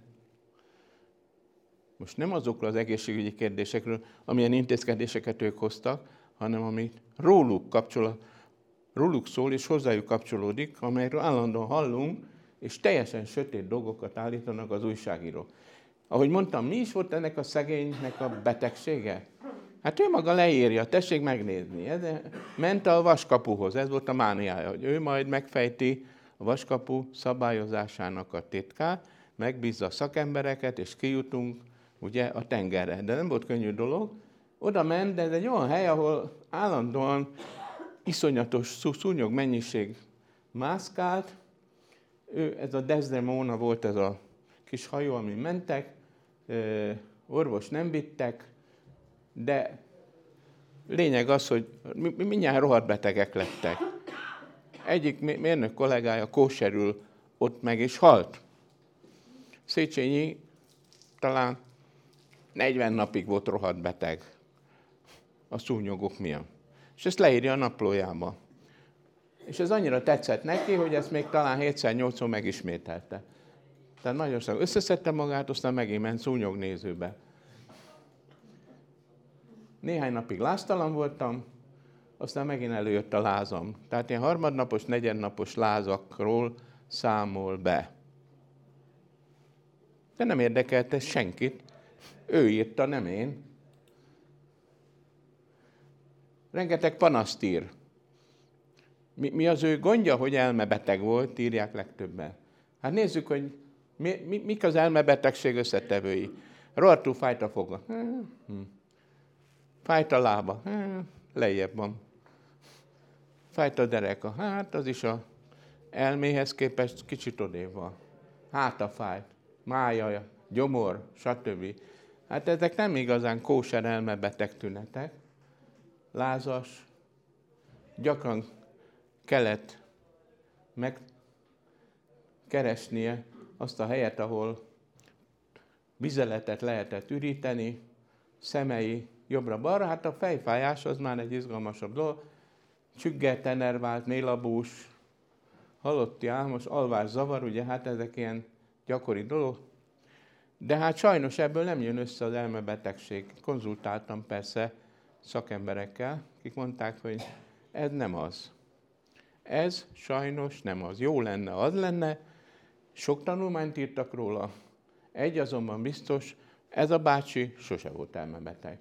Ezt abból is tudjuk, hogy ugye bekerült ebbe az elmegyógyintézetbe az Almási Balog pesti orvos vitte, homeopata orvos volt, tetszik? Homeopata. Hamarosan erre Széchenyi is rájött, hogy nem kellett volna ezzel a pasival összehoznia magát, és az Önismeret című könyvében leírja, hogy ez, amit ő itt kapott kezelés gyanánt Almási Balogtól, e, e, e, ez igazán nem tett jót neki. Ott a második sorban ez a rengeteg homeopata hókusz-pókusz, amivel engem ott kezelt ez a Almási Balog, húsz éven keresztül.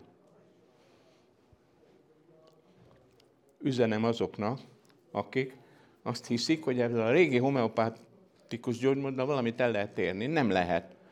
Most is vannak homeopatikus gyógyszerek, amik zseniálisak. Csak elárulom a jelenlévőknek, hogy ezek profi dolgok, és nem olyanok, mint amit 200 évvel csináltak.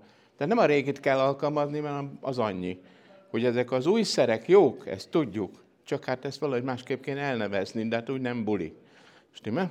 Tehát ezek egészen más. Tehát Széchenyi rájött arra, hogy e, e, elvileg nem kellett volna neki oda kerülnie Ott legalább 6 vagy 7 hónapig mocsok rosszul volt, utána összeszedte magát. Tehát csak rövid ideig volt nagyon rosszul, de akkor aztán kapott. És itt ez a szőgyén Marik, ilyen ország bírószerű ürge, aki sokszor látogatta Széchenyi. Széchenyi soha megtébolyodva nem volt. Mondja, a pasiak éveken át látogatta és beszélgettek. Másokkal meg sakkozott. És közben írogatta a kis könyveit. Valószínűleg tartom, hogy Döblingben, az elmegyógyintézetben több könyvet írt, mint előtte. És ezek jó könyvek. Hát ha valaki ennyi jó könyvet tud írni, arra nehéz ám rámondani, hogy elmebeteg. Tehát nehéz ügy. Na, de mi volt a baja? Hát ugyanaz, mint Bója Jánosnak. Soroljuk fel, alvászavar, tök ugyanazt mondja ő is. Annyi a különbség, hogy ő maga leírja, tessék nézni? Ezt írja Bója János. Ez volt Bolya János betegsége, és ugyanez volt Széchenyi betegsége. Lehet írni bármit, de semmi értelme. Ez volt Széchenyi betegsége. Annak idején sok maláriás volt Magyarországon, és Alma, Almási Balog egy kicsit értett volna ehhez, akkor adott volna neki mondjuk kinint. Ugye? A János kórházban, Szent János kórházban a maláriásokat Széchenyivel egy időben kininnel kezelték. Nem gyógyultak meg, de nem lettek a nagyon rosszul. Ez a teljes pszichés elborulást meg lehetett volna előzni kininnel. Nem tették, mert Almási Balog ragaszkodott a barom homeopata gyógymódhoz. Tehát annak mondom, az eredeti változata semmit nem ér, le is írja Széchenyi, hogy humbug volt az egész. Ö, szegény Bolyai megkapta ezt a maláriát, és az orvos ugye mit csinál? Egy orvos csak dolgozik. Hát nem ám csak úgy. Megnézte maga katona, kóser, kemény gyerek volt. Hát maga az összes csajtot összeszedte minden. Hát nyilván maga az azért ilyen rohadt beteg. De erre mondta Bolya János, hogy ne, ne, ne vicceljen velem. Én nagyon észnél voltam, és nagyon megnéztem, hogy a csajok tiszták-e, és ez a franc, ugye, vagyis a szifilis engem nem kapott el, úgyhogy doktor úr valami más találjon ki. De a marha adta neki azokat a szereket, ami akkoriban volt, és hát ez persze nem volt egy kellemetlen. Ugye ő maga leírja, hogy jöttek a maláriás rohamai, ami ugye mi jár, hát ingerlékenységgel, és így tovább, tehát elviselhetetlenné vált. És mikor meghalt a halotti megjegyzésbe, ugye ott mindig a, a papnak valamit be kellett írni, és hát ezt írta be, hogy hát ez nagyon kóser gyerek volt, de hát használatlanul ásatott el a talentuma, mert hát tudjuk, hogy a Marosvásárhelyen egy bolondnak tartották, és hát senki nem tudott róla semmit. Derék futó bolond volt, hát nagy kár, mert lehetett volna belőle akár komoly ember is. Azért nem lett Bolya János ennél még betegebb, mert nagyon jó orvos volt a papa a Bolyai Farkas, aki szintén matematikus volt, de tudta, hogy matematikában nem lehet megélni. Ez az orvostudománynak különböző ágait kitanulta, például idegbetegségek gyógyítása, ugye, kedves aranyos hölgyeknél. Erre épített elektromozógépet, és vállalta ezt a gyógyítást. Ilyen gépek ma is vannak, ugye ezek a rádiófrekvenciás rezonancia berendezések, amit Magyarországon a versenyhivatal lényegében betiltotta. Ezeknek a gépeknek a segítségével élt annak idején Bolyai Farkas, és élt Jedli Kányos, ő is épített magának ilyen gépet. Állandóan voltak ilyen derékfájásai, lábfájásai, stb. stb. Ezeket remekül helyrehozta ezekkel az egyenáramú gépekkel, amiket ő ottan megépített. Jó berendezések voltak, Bolyai Farkas meg rendesen rendelt tehát pénzt kapott érte. Marosvásárhelyen a versenyhivatal nem vette észre. Pesten hamar pofán vágták volna, de ott megúszta, és jöttek ezek a hisztériás csajok, és egész jó szintre felhozta őket. Ez egy jó dolog, örüljünk neki, és a sor végére már szegény Ignácunk maradt. Hát látjuk, hogy a két akkori gyakori betegségből a malária az nem az övé. Marad a másik. Vagyis a szifilisz. Amire Bolya János kezelték, aki nem volt szifiliszes, Szemülvejszet nem kezelték szifiliszre, pedig szifiliszes volt. Sőt, annak ugye van több fokozata, és itt a harmadik fokozat az már nagyon erős. Hát szegény ebbe, ebbe került bele. Sok orvos volt szifiliszes, akik boncoltak, mert könnyen kaphattak szifiliszes asszonytól fertőzést, ugye? A bonc asztalon, a millenárison ki is állítottam Bolyain Szemülvésznek a boncasztalát, amit már múltkor is ki akartam állítani, de akkor a főnök asszony nem engedte. Most új főnök asszony jött, és most már megengedte. És az volt a lényeg, hogy azért tudtuk kiállítani szemüvegy boncasztalát, mert megfejtette ennél a rengeteg hölgynél, hogy mi a betegségük, és ma már senki nem hal meg gyermekágyi lázba. De akkor minek ez a boncasztal? Megvan az eredeti orvostörténeti múzeumon. Tehát ki tudtuk állítani, és ez egy jó dolog volt. Semmelweisnél, tessék csak figyelni, 39 éves, nem olyan nagyon élesek ezek a képek sajnos, de hát a, ezt kinyomtattuk, és a kinyomtatott az jobb egy kicsit. 39 évesen, még egész klassz, 42 éves korában is, aztán 45 évesen már öregedett 10 évet, Látszik, ugye? 45 éves. Hát ez borzasztó, és már így néz ki. És 46 éves, még öregebb. Előtte meg még egész fiatal volt. Aztán jön egy német nőgyógyász, aki leírja, hogy hát a Semmelweis az, hogy hát, hogy öregedett, meg minden, ez, ez jó, de hát elsősorban azért halt meg szegény kettő hét alatt, mert Almási Balog meg a többiek elvitték egy ilyen elmegyógyintézetbe, nem pont ugyanoda, ahova Széchenyi hanem egy másikba. Itt aztán két hét alatt úgy nagyon verték, hogy na. Tehát Semmelweis ezért halt meg. Ez ugye a rendőrszakértő is leírja, hogy részben egy, egy fertőzést is szedett össze, részben pedig agyonverték, tehát összesen két dolog történt vele. Elfertőzték és agyonverték. Nagyon szép és megható történet. Csak én vagyok azon kevesek egyik, akkor azt mondom, egy rohadt szó nem igaz belőle. Mert aki már látott ö, ö, súlyos szifiliszest, az pontosan tudja, hogy ezeket a sebeket, meg sérüléseket ő maga szedi össze. Mert mondjuk menekülni akar, neki megy az ajtónak, a vasajtónak, ugye, ami rozsdás és így tovább. Tehát ő maga szedi össze a fertőzést, ő maga szedi össze a sebeket, nem kell ehhez segítség. Tehát ez egy, ne, nem kell ezt nagyon magyarázni.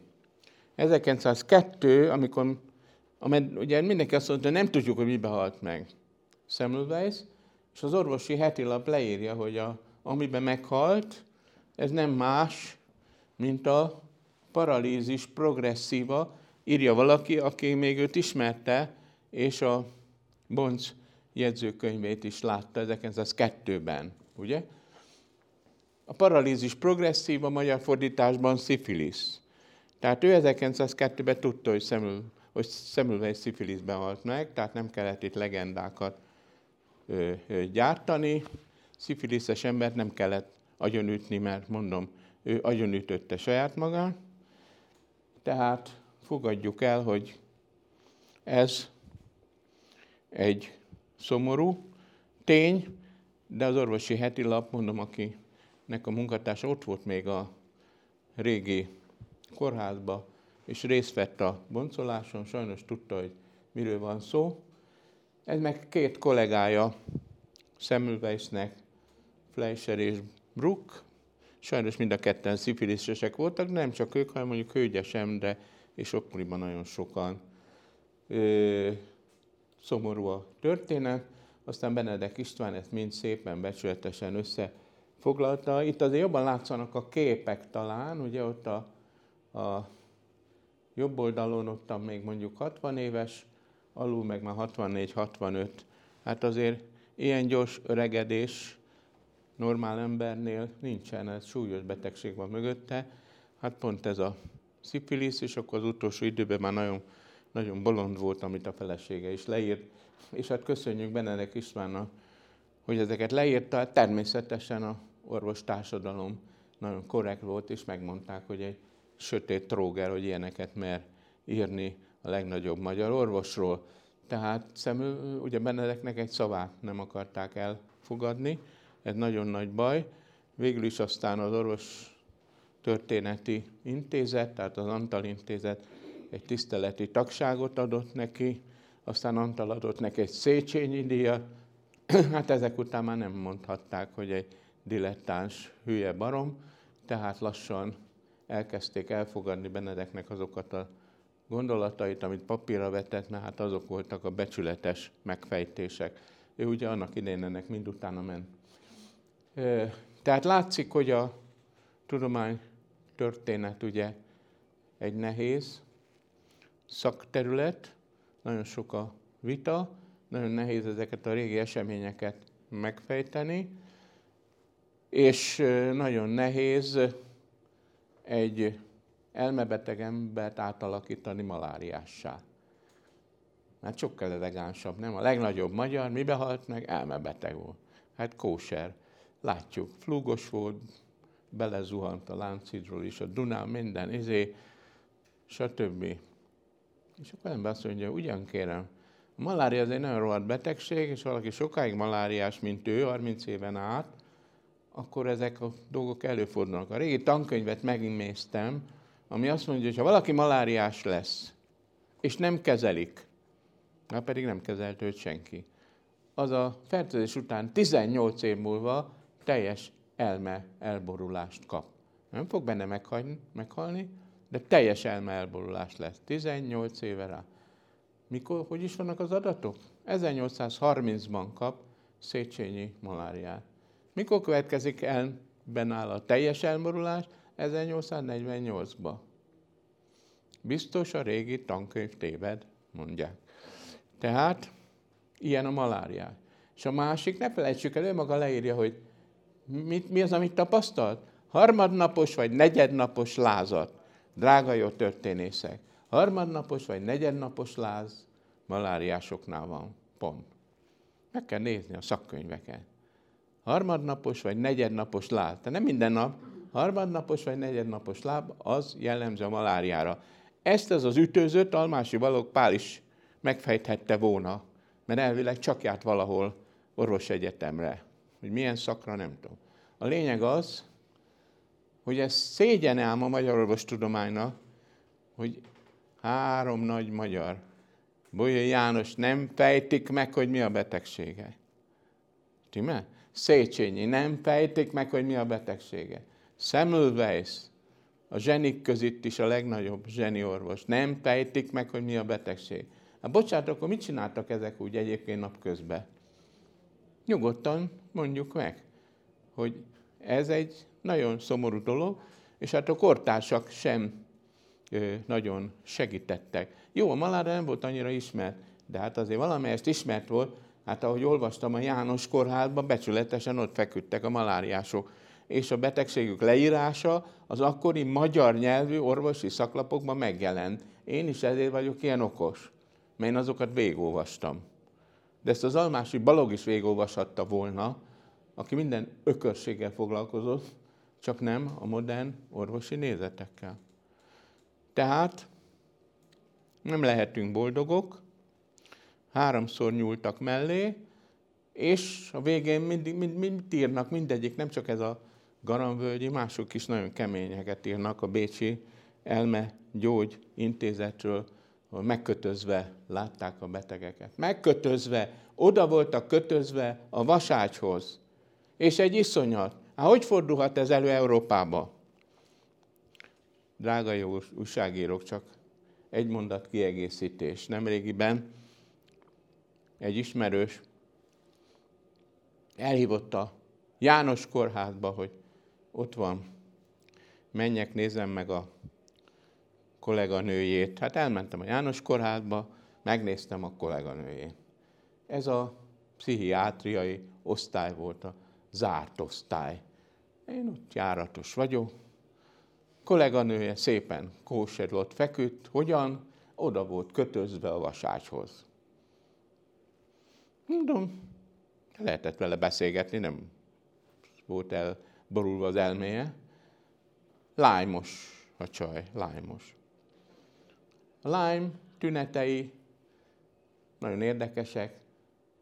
A súlyos lájmos pont ugyanolyan, mint a súlyos szifiliszes. Semmi újdonság. Ugyanúgy összetöri magát, ugyanúgy verekszik, semmi különbség. A kettőnél a, tün- a korokozók is nagyon hasonlítanak egymáshoz. Tehát ezek ilyen spirohét, a kedves spirohéták, ilyen összefonódott nyomoroncok, tehát a lime, a súlyos lájmos, az nagyon rossz állapot. Ott volt szegény, oda volt kötözve, de mondom, miért vagy ide kötözve? Hát azt mondja, hogy nem tudom, azt mondja, bizé, dühös volt rám a ápolónő. Kérdem az ápolónőt, miért kell ide kötözni? Hát miért azt mondja, ha nincs ide kötözve, lerángatja a nyakláncomat. Megpo- megpofoz. Mondom, igaza van, hát ugyanilyen a szifiliszes is, mint a lájmos, ugyani az is, hát ott is a szemülvejsz úgy neki ment a ápolóknak, mind a pinty, és hát akkor nem is voltak erős nyugtatók, tehát ma jobb a helyzet. Az a zárnám talán mondandómat, hogy ez mind a múlté, nem kell ebbe törődni. A Lyme, ugye hát egy ismert, valamilyen ismert betegség, Magyarországon is ide-oda tologatják azt a pár Lyme beteget, a Kullancs Szövetség kimutatása szerint Magyarországon nagyjából 900 ezer lájmos beteg van. Megismételjem a számot, 900 ezer. Ez a 900 ezer szépen, egyformán, mind bolond lesz, ugyanúgy, mint szemülvej. Ez jó téma, nem? 900 ezer beteg. Legalább 15 ezeret kezelnek köztük, meg kell hajolni előttük, többi az rohadjon meg, ahogy akar. Közte van ez az ismerősömnek a hölgy barátnője, aki ugye évek óta tök bolond, nem foglalkozik vele senki. Egyébként tanárnő. De hát időnként jól van, időnként meg baromi rosszul. Ez a Lyme, ez egy nagyon nyomorult, ugye a kullancs által terjesztett betegség. A kullancsban lévő borélia baromian ki tudja készíteni a szervezetre, és újabban rájöttek, hogy nem csak a borélia van benne, ami egy baktérium, és elvileg gyógyítható, hanem benne van a borna nevű vírus is, ami vírus és nem nagyon gyógyítható. Az előbb ugye mondtam, hogy a rádiófrekvenciás rezonancia berendezéseket azért kezdték építeni, hogy a vírussal kapcsolatban valami gyógymódot találjanak. De hát ez tök cikis, hogy egy lájmos meggyógyul, ugye nagyon cikis, ezért tiltottak be, tiltották be Magyarországon ugye a rádiófrekvenciás rezonancia gyógymódot.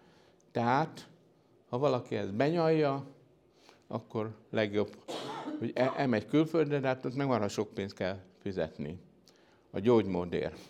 De hogy az egészet valahogy alátámasztam, hogy ez nem mese, amit elmondtam, ezért a Duna TV számára az én közreműködésemmel készítettünk egy Lime-ról szóló filmet, pár perc az egész, 60 perc. És ez díjat is kapott fesztiválon.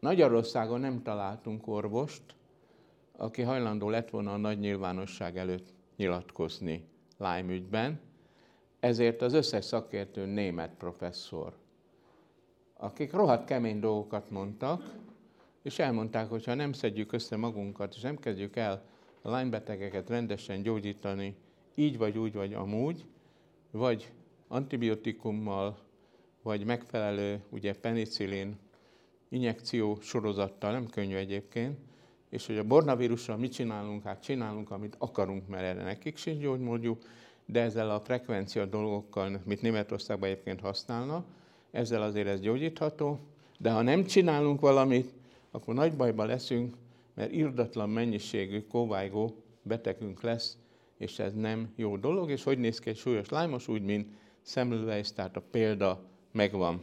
Szerencsére Semmelweisről is sikerült csinálni egy filmet, a kollégáim készítették, el is készült 2019-ben, a Magyar Televízió sokszor veszítette, mások is, érdemes megnézni, egy nagyon tisztességes, becsületes film, úgyhogy büszke vagyok rájuk, hogy ezt megcsinálták.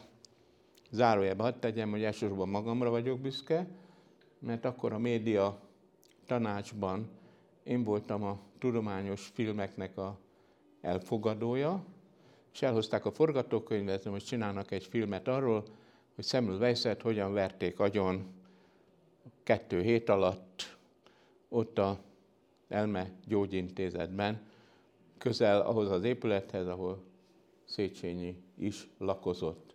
Mondtam, ez nagyon jó. Ez lett volna a Semmelweis évfordulónak a filmje. És mondtam a forgatókönyved bemutató illetőnek, nem volt egy kellemes dolog, mondom, ne haragudjon, jól látom, hogy maga mellett van egy papírkosár? Igen, igen. Hát ha oda elhelyezni ezt a kedves forgatókönyvet, nagyon örülnék. Volt vagy 200 gépelt oldal. Én odaadom magának azt a kézikönyvet, amit én csináltam a Semmelweis Egyetem számára. Ha ebből nem csinál jó filmet, akkor semmiből. Elolvasták, a bécsiekkel is tárgyaltak, és a film elég sok díjat nyert, minden magyar nagykövetségen bemutatták külföldön, mindenütt volt Semmelweis ünnepség, és majdnem mindenütt emeltek Semmelweis szobrot a film egy időben. Tehát mondom, büszke voltam magamra, én kicsit lektorálgattam, meg ezt a kolecskát, hogy értsék, hogy mi is ez pontosan. Ezt elmondtam. Lényeg az, hogy lett Semmelweis filmünk. Tehát nem olyan tehetségtelnek a magyar alkotók, mint mondják, csak hát segíteni kell nekik, és ugyanígy lehetne aztán Bolyai és más filmeket is csinálni, de ez jó, hogy legalább Semmelweis ügyben a film azért mégis becsületes, és nem azt a sok hülyeséget mondja, amit a újságírók. Itt a neten meg kell nézni, hát a, a Wikipédia csak ilyen Semmelweis öldöklő szócikkeket közöl. Tehát ö, hajrá, médiás szakemberek, ö, ennyit gondoltam itt most. Elmondani. Még voltak témák, amiket ugye igazgatónő számára felvetettem, egyszer majd akkor azokat is végignézzük, nem sok van, mert azt mondtuk, hogy hát a, azt vesszük végig, ami volt a millenáris kiállítás, összesen 800 ilyen téma volt, és ebből már négyel végeztünk, hát ez nem rossz, és akkor legközelebb folytatjuk, és remélem, hogy nem bánták meg, hogy a rossz idő ellenére eljöttek. Köszönöm szépen!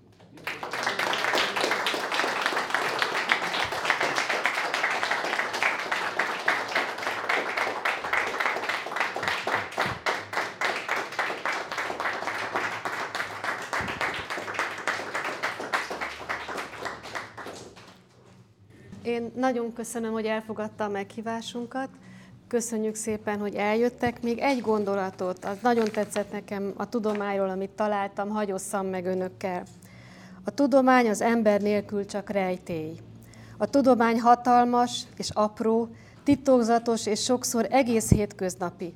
Körülvesz minket, alakítja világunkat, az emberiség különböző népeinek fantasztikus közös nevezője. Köszönöm szépen még egyszer!